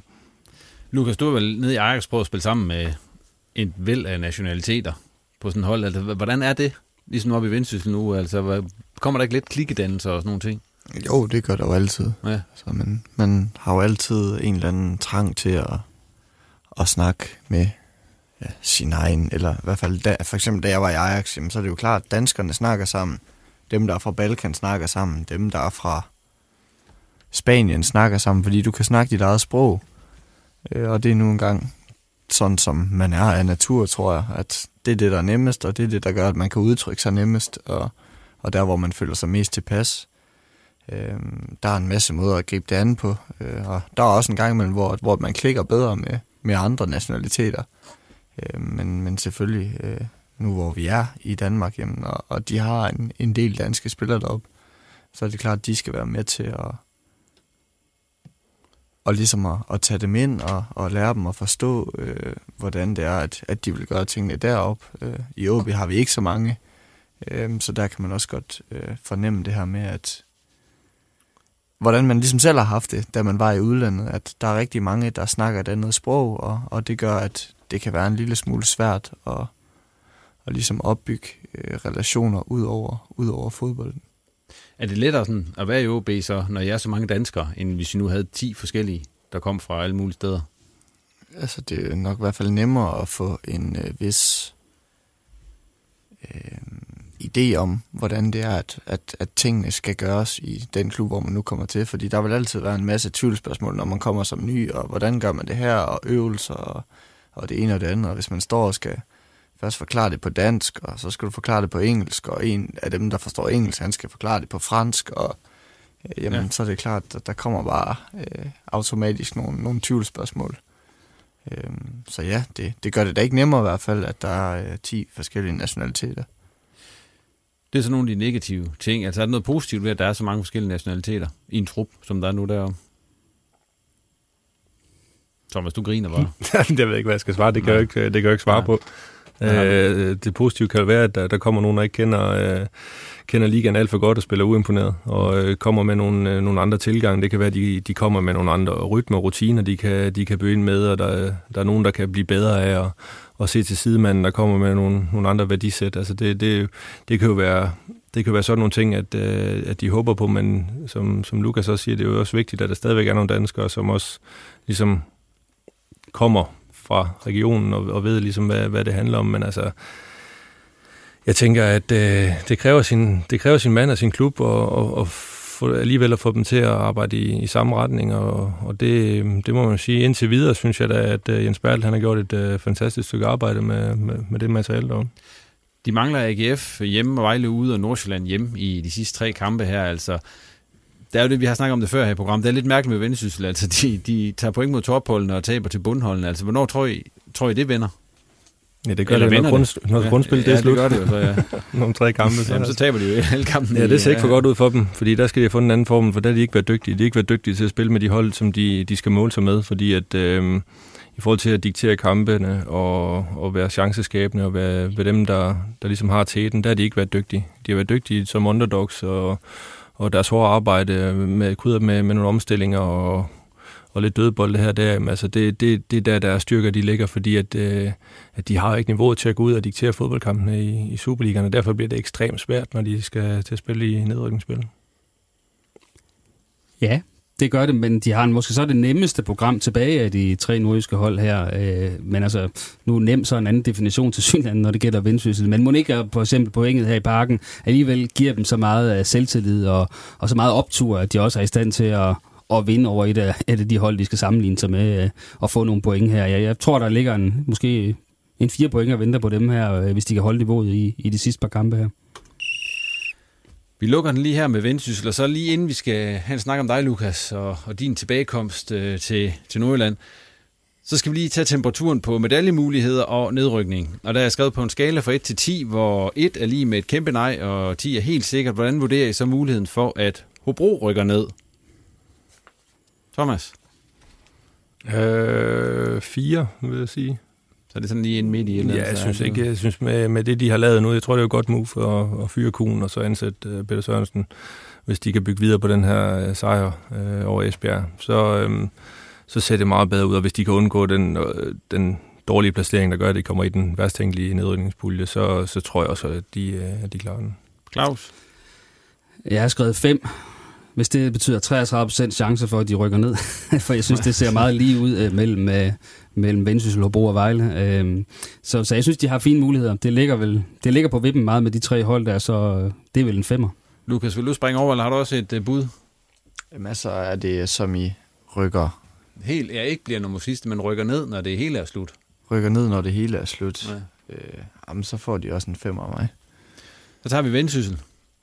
Det er jo selvfølgelig, når Ja. de lige har spillet op mod FCK. Ja, så de ryger op på en to-tre stykker, vil jeg sige. Jeg synes ikke, at uh, udsigterne de ser specielt gode ud. De har ikke øh, rutinen i, i de her kampe. Øh, og som vi har været inde på, de har, de har svært ved at, at spille kampe mod, mod jeg vil sige, ligeværdige modstandere. Øh, der har de haft det svært, så jeg vil jamen, lad os stige dem op på en tre, altså. Jeg har skrevet fire. Jeg synes, hvis man skal først skal sammenligne det med Vejle, så synes jeg jo heller ikke, at Vejle har den rutine i deres, øh, deres trup, som gør, at jeg tiltror dem en hel masse mere end Vendsyssel, når først de står der i, i knald- eller faldkampene.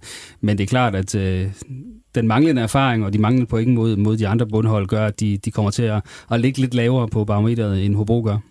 Hvad siger du, Lukas?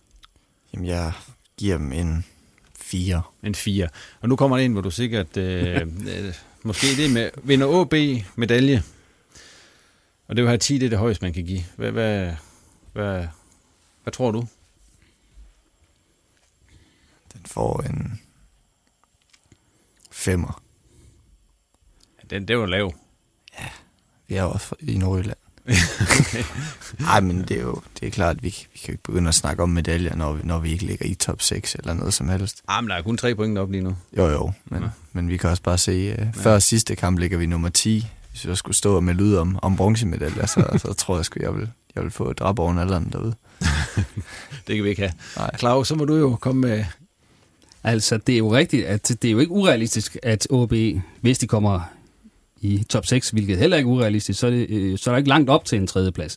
Så den mulighed er der selvfølgelig. Jeg synes bare, på baggrund af de første tre kampe, vi har set i det her forår, så hvis jeg havde en forhåbning og en tro på, at OB godt kunne, kunne vinde en bronzemedalje, der synes jeg, at deres spil har været for ustabil indtil videre. Så lige nu, der, der, der ligger jeg nede på en to-tre stykker i sandsynligheder. Eller, øh, ja, så det er ikke så meget. Og hvad siger du, Thomas? Jeg synes, det er det spørgsmål, det skulle være stillet, når, når grundspillet det er... Ja, men nu hvis, hold- hvis, de, hvis de ryger i top 6, Ja. ja. så vil jeg give dem, øh, så vil jeg godt give dem en 6'er. Øhm, fordi at, øh, så tror jeg, det frigiver en masse, øh, og der er en masse ansvar og, og nervøsitet, der, der, bliver, der bliver afværget der, og de, øh, de kommer til at vise det potentiale, der ligger i den trup, fordi at, øh, for mig at se, så er den trup, som OB har haft, jeg har sagt tidligere, det er en af de aller, allerbedste, der har været i rigtig, rigtig mange år. Tak for budene. Vi går videre til dig, Lukas. Øh, og allerførst, nu har der været hjemme et stykke tid efterhånden. Hvordan har det været sådan at komme tilbage til OB? Efter ja, faktisk en del år ude i udlandet. Åh, oh, seks år, det vil Ja. ja. jeg mene, det er. Ja. Det er jo længere tid, man lige sådan synes. ja, Ja. det, det er lang tid. Ja. Det er jo faktisk en fjerdedel af mit liv. Ja. Men hvordan har det så været, som sagt? Øh, og... jamen, det har været, det har været dejligt. Øhm, der var en masse ting, jeg søgte i OB, øh, som jeg føler, jeg har fået. Øh, og- og det er klart, at alt det udenom, øh, det har jeg jo vidst, at jeg vil få. Øh, det der med at være tæt på venner. Nu har jeg fået en lille søn øh, også. Øh, han kan være ved familie. Man kan dele nogle af alle de her ting, som, som gør tilværelsen lidt øh, bedre øh, og, lidt nemmere end, end i udlandet. Øh, så det har været fantastisk, øh, og det har jeg været rigtig glad for. Så det er også noget, det du var glad for, kan jeg næsten høre på dig. Jo, altså. Altså- det er jo klart. Altså, når, at, øh, når tingene ikke har kørt, som, som det ikke gjorde til sidst nede i Schweiz, øhm, så skal der også nogle andre ting til, for at, at man får glæden tilbage. Og det er blandt andet familie og venner, øh, der hjælper på det. Øhm, og når det fungerer, jamen, så hvorfor skulle fodbolden ikke også fungere så? Det OB, du tog afsted fra, dengang du var 17, og så det, du kom tilbage til, hvor stor forskel er der på det? Er det meget det samme, eller, eller kan du mærke en- en, en ændring? Øh, jamen altså, det OB, jeg tog afsted fra, det var jo, set i bagspejlet nu, virkelig et på vej, altså et OB på vej fremad. Øh, vinder mesterskabet sæsonen efter, jeg, jeg har taget afsted. Øh, den kunne jeg godt lige have taget med. Øh, men, men det var jo klart, der var en masse øh, kæmpe store talenter på vej, øh, som også, hvis vi skal drage et par øh, ligheder i forhold til nu, øh, er der også rigtig mange talenter på vej. Øh, der er så bare nogle andre hold, der også har taget rigtig, rigtig store skridt og gør, at lige nu mellemrummet mellem, øh, hvis vi siger, altså FCK og Midtjylland, øh, bare rent budgetmæssigt, jamen der er det jo en fuldstændig anden liga, og det kan man også se på de spillere, de henter op på deres trupper, øh, hvor det måske tidligere havde været lidt mere, men der kunne man godt håbe på, at der var en off-season fra nogle af de andre, hvilket der stadig kan være, men, men der er bare lidt længere udsigter til det. Dog vil jeg så sige, som, som Thomas også er inde på, der er sindssygt meget talent derude. Øh, der er mange, der har spillet mange kampe i en ung alder, og, og som er klar til at, at tage de næste par skridt de kommende år. Øh, så hvis vi kan formå at holde, holde sammen på det hold, der er derude nu, øh, så tror jeg, at vi går en, en spændende fremtid i møde. Dengang du vender tilbage til OB, var det så OB eller, eller stadig Grasshoppers, eller, eller hvordan, hvordan var det? Altså, havde du andre muligheder også? Ja, det er klart, der er jo, der er jo altid interesse fra, ja. fra forskellige steder, øh, men, men der, hvor jeg ligesom beslutter mig for, at der skal ske en transfer, øh, der står det ret hurtigt klart for mig, at, at OB er den bedste løsning, fordi at, at jeg begyndte jo selvfølgelig at vurdere, jamen, tager jeg til Spanien, eller Frankrig, eller Tyskland, eller hvem nu der vil have mig, jamen får jeg så egentlig vist den bedste side af mig selv, øhm, og det var jeg i tvivl om.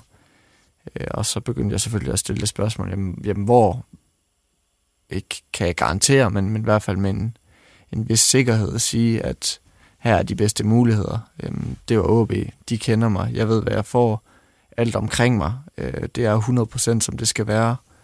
Øhm, så det var de bedste forudsætninger for ligesom at, at kunne præstere på banen også. Var der andre dansklubber, der bød på dig? Øh, ikke så vidt jeg ved, nej. nej. Hvis du ser tilbage på tiden i udlandet der, synes du så, var det en succes? Sådan rent sportsligt? Nu ved jeg ikke, menneskeligt har du selvfølgelig taget nogle, nogle ryg og prøvet en masse ting, men hvis du ser på det rent sportsligt, synes du selv, det var en succes så? Øh, ja, det, det synes jeg da helt sikkert. Altså, jeg har spillet Champions League, jeg har spillet øh, på landsholdet, jeg har øh, været med til at vinde mesterskaber i Ajax. Jeg har, øh, jeg har spillet en, en hel masse kampe på, på virkelig højt internationalt niveau. Øh, det er klart, det var ikke det, jeg håbede på, dengang jeg skiftede, at, at jeg skulle sidde i OB nu. Øh, men vi ved også bare, hvordan alles veje er så forskellige. Øh, og der, der er jo selvfølgelig en masse ting, der spiller ind, men, men ja, alt i alt som fodboldspiller, hvis jeg, hvis jeg kigger tilbage, så synes jeg, at det har været en succes. Øh, det er klart ikke den succes, jeg havde håbet på, men, men stadig så alle de ting, som, som jeg har fået med øh, og har præsteret og, og været med til øh, med de hold, jeg har spillet på, øh, det, det er nogen, jeg ikke vil have fået. Hvad for en tid af det, ja, de seks år, du var i udlandet, har du været, været gladest for? Er du mest stolt af, hvis du ser tilbage på det? Jamen, det er jo klart, den sæson, hvor, hvor jeg spiller fast i Ajax, var jo noget helt, helt specielt. Jeg spiller seks kampe i Champions League fuldtid mod PSG, Barcelona, Apoel, scorer i Champions League, får debut for landsholdet. Øhm, så vinder vi desværre ikke mesterskabet øh, for første gang i, i de fem år. Øh, de har vundet fire år i træk for inden, og, og det tror jeg desværre også, at, at jeg led lidt under. Øh, og så er det klart, så sker der nogle, nogle skift, og, og det gjorde der så også ved, ved os. Men, men den ser jeg tilbage på med, med rigtig stor stolthed. Ja, hvad der sker der, siden at efter, du, efter sådan en sæson, at du så ikke kan bide dig fast, fast, kan man sige? Altså, det er faktisk mærkeligt, fordi jeg forlænger egentlig. Øh, og de fortæller, hvor meget de tror på mig, og hvor godt de synes, jeg har gjort det. Øh, og så bliver jeg syg i en, i en 10, 10 dage, to uger, og der har vi en to-tre kampe. Og der kommer en anden en, der spiller. Øh, han gør det godt, de vinder alle tre, så vidt jeg husker. Øh, og så da jeg kommer tilbage, så formår jeg bare ikke at, at gribe chancen. Og så er det klart, at i en klub som Ajax, der er så mange talenter, der gerne vil med. Og, og der er så mange om, om hver plads. Og hvis man ikke tager chancen, når man får den, jamen, så står den næste i køen der. Og hvad gør man så, når de kommer og siger, Lukas, øh, nu skal du lejes ud? Hvad siger man? Siger man så, ja, okay, eller siger man, ah, eller hvad, hvad, hvad siger, hvad siger Jamen, man? Det var faktisk ikke, øh, altså de kom ikke og sagde, at, at du skal lejes ud. De kom og sagde, jamen, altså, vi kan jo ikke garantere, at, at du spiller, og det havde jeg selvfølgelig også fuld forståelse for.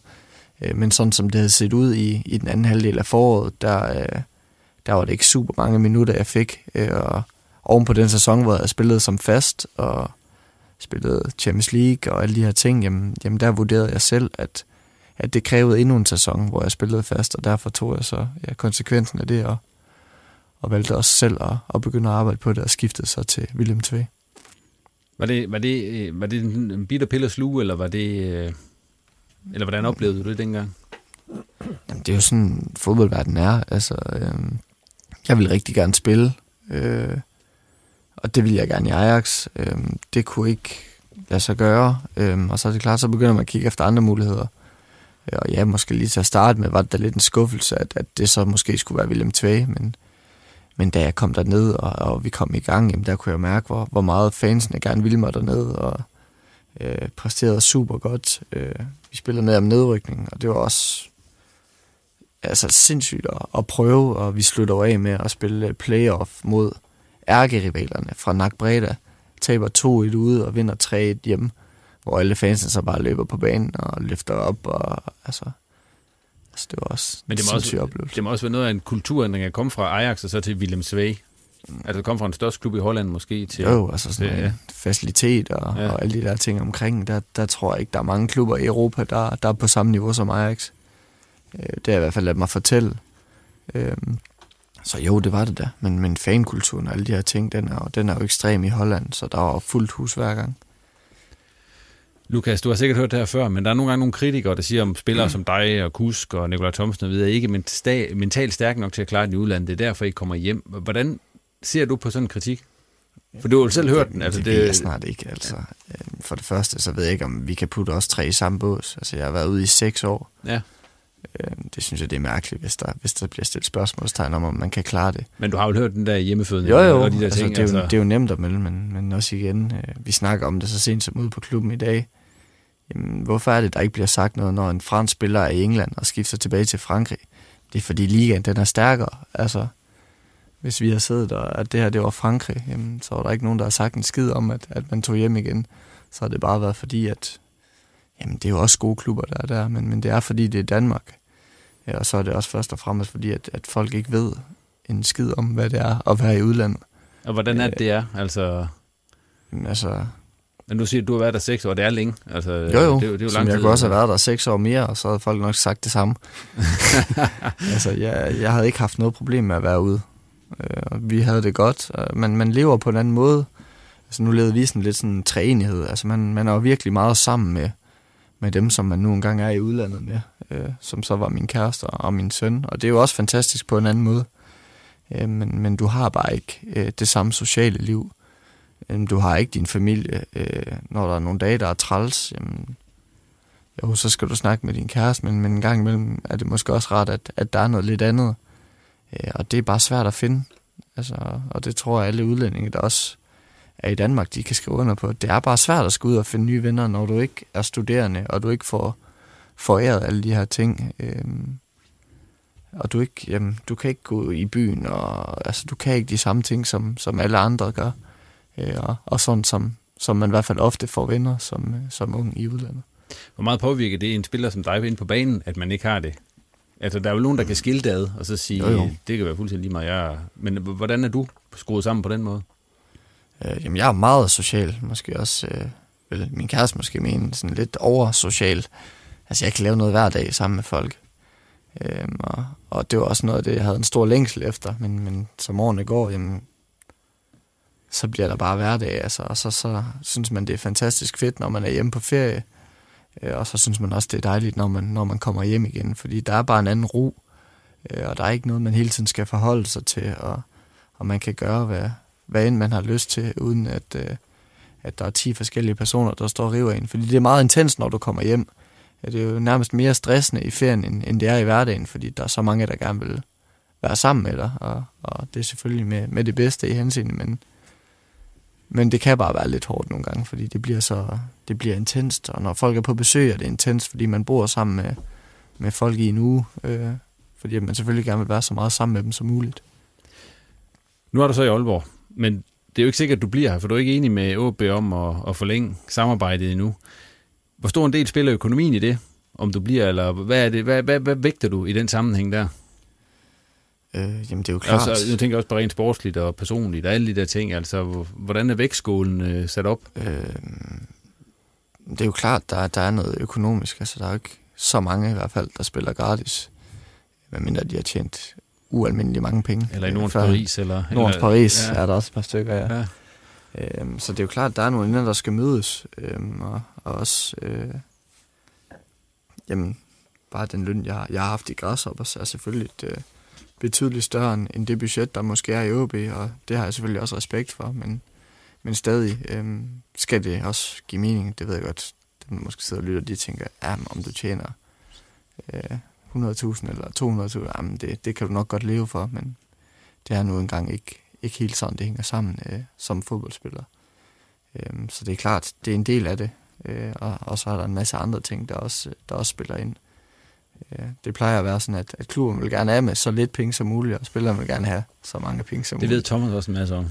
Han er jo agent. Han skal have så høj procenten. Ja, det er rigtigt. ja. Jo, men altså. I er da så kloge. ja, vi er simpelthen så kloge. Men øh, hvad er din fornemmelse? Bliver I enige? Bliver I ikke enige? Eller, eller hvor langt er I fra? Øh. Eller hvor, hvor, hvor, lad mig spørge på en anden måde. Hvor lang tid er du villig til at, at køre forhandlingsforløbet her? Eller hvornår vil du have et svar på det? Jamen, altså, vi kan køre til, at, at de ikke har muligheden for at, at forhandle mere. Altså, øh, selvfølgelig, man vil gerne have en afklaring på det. Øh, men, men det skal, som jeg sagde før, det skal være den rigtige aftale for begge parter. Øh, så ja, det kan være i morgen, det kan være om to måneder. Det, det er lidt svært at sige. Øh, vi er i hvert fald ikke enige endnu. Hvis det bliver i morgen, så vent lige til efter vi har udgivet podcasten, for ellers kommer vi til at skulle klippe en hel masse. Ja, ja, jamen, det skal jeg nok vinde med sig. Det er godt. Lukas, her til allersidst. Hvis du nu bliver i udlandet, øh, er der så et land, du sådan tænker, nu har du spillet i Holland, du har spillet i Schweiz, øh, du har selvfølgelig også spillet i Danmark. Er der så et land, du tænker, det skal være min næste destination? Eller? Altså, jeg kunne godt... Øh, altså, min drøm har altid været at, at skulle spille i Spanien. Øh, det tiltaler mig utrolig meget. Øh, spillestilen dernede, øh, og livet dernede, vejret. Jeg plejer også at spille bedst i solskin, faktisk. Øh, så, så alle de der ting, det, øh, det passer bare, det stemmer rigtig godt overens med, med mig. Ja, både som spiller og, og som person, så det er også madmæssigt, der er det også ret fantastisk. Vi må se, om det bliver OB eller Spanien eller et helt tredje sted, du ender her efter sommer, Lukas. Tak for, for det hele der. Ja, selv tak. Ved I hvad? Vi er faktisk nået til øh, vejs ende næsten, for vi skal lige have fyret de her tårhylder af. Og Thomas, du sidder og glæder dig, kan jeg se. Ja, det gør jeg da. Ja, så kom med tårhyleren. Jamen, jeg Har, tager, du, har du en eller to med? Nogle gange har du haft en med til hver ben. Jamen, jeg har faktisk to, men jeg, Ja, jeg den, vidste den, den anden den er lidt søgt, så jeg, jeg vil gerne tage øhm, Chelseas øh, målmand Kepa, som skal have en ordentlig los i røven. øh, uanset hvordan stemningen er, og hvordan re- respekten er omkring en, en træner og en manager, så, så adlyder man ordre. Og Sarri, han vil have Kepa skiftet ud i, i Carabao Cup-finalen i går, og han, han, han nægtede. Øh, hvad grunden er, er fuldstændig ligegyldig. Øh, men han adlyder ens øh, træners ordre. Øh, og det gjorde han ikke der, så han skal have et kæmpe los i røven. Ej, det var misforståelse. Det er lige meget. Han er- fuldstændig det er lige meget. Det er noget med noget krampe og noget. Ja, men prøv at, det, det er fuldstændig lige meget, og de har været ude begge to og, og prøvet at smøre den ud og så videre, ikke? Men øh, man anlyder, adlyder øh, en chefs øh, ordre, og så må man tage den øh, bag lukkede dør bagefter, så øh, det der, det var bare fuldstændig pinligt. Det hvad jeg skal give en tøjhylde til Seje, fordi han ikke var i stand til at rive sin trøje sådan i, i hvad hedder det, på Erik Højer style. Det, det lignede, at han prøvede på det i frustration Ja. ja. på et tidspunkt, øh, så det var han ikke helt stærk nok til, eller kvaliteten af det tøj, de havde, var god nok. Øh, det kan være, det var for akne. Eller hvad var det, du kaldte det? Det var bukserne, Claus. Nå, det var bukserne. Ja. Ej, det havde været mærkeligt, det. Havde set mærkeligt ud. Ja. Ja. men så kunne det være. Der var kommet lidt liv i den kamp. Jens, den tårhylder. Kom ja, nu. øh, jeg kunne godt give en til, til Harry Kane, fordi at, øh, nu kom han tilbage, og, og den, så taber Tottenham. Jeg troede, det var lige omvendt, at de kun kunne vinde, når han var med, men det lader til, at øh, da han kom tilbage, så gik der Burnley jinx i den. Men det er ikke den. Jeg giver den, jeg giver den til Thorstein, og Junior fra Vendsyssel for to dumme røde kort. Torske dumme røde kort. Nu har jeg to runder i træk, hvor de sætter holdkammeraterne i forlegenhed, og, og hvem ved, hvad det kunne være blevet til af point, og i stedet for kun et i de to kampe, hvis, hvis de havde spillet med 11 mand i, i hele kampen. Så øh, der, er- der er røde kort, hvor man kan sige, det var et uheld, eller øh, der tog han en for holdet. Det her, det var bare dumt. Og Lukas, du får lov til at fyre den sidste tårhylder afsted i denne udsendelse, nummer 50. I nummer 50, Ja. det, det skal være en af de store så. Ja. Jamen, øh, skal, vi, skal vi have fat i... Det kan også øh, godt være positivt. Det skal ikke være negativt. Ej, jeg tror, vi skal have fat i øh, Aalborg Kommune for simpelthen bare at øh, lade os træne på en bane. Alle hold i hele OB træner på den her bane. Må aldrig bruge den bedste bane. Og så vil de også gerne have, at man, man præsterer. Den, den får de. Torhild og Aalborg Kommune for dig, Lukas. Dårlig bane. Ja. Og dermed der har vi ikke mere på programmet i den her udgave af Reposten. Endnu en gang tak til gæsterne, og tak til dig, fordi du lyttede med. Og kunne du lide, hvad du hørte, så del endelig udsendelsen med så mange som muligt. Og vi modtager selvfølgelig også gerne både ris og ros på Twitter og Facebook.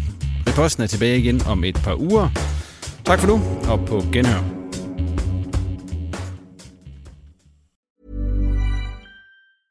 Mom deserves the best, and there's no better place to shop for Mother's Day than Whole Foods Market. They're your destination for unbeatable savings, from premium gifts to show-stopping flowers and irresistible desserts. Start by saving 33% with Prime on all body care and candles. Then get a 15-stem bunch of tulips for just $9.99 each with Prime. Round out Mom's menu with festive rosé, irresistible berry chantilly cake, and more special treats. Come celebrate Mother's Day at Whole Foods Market.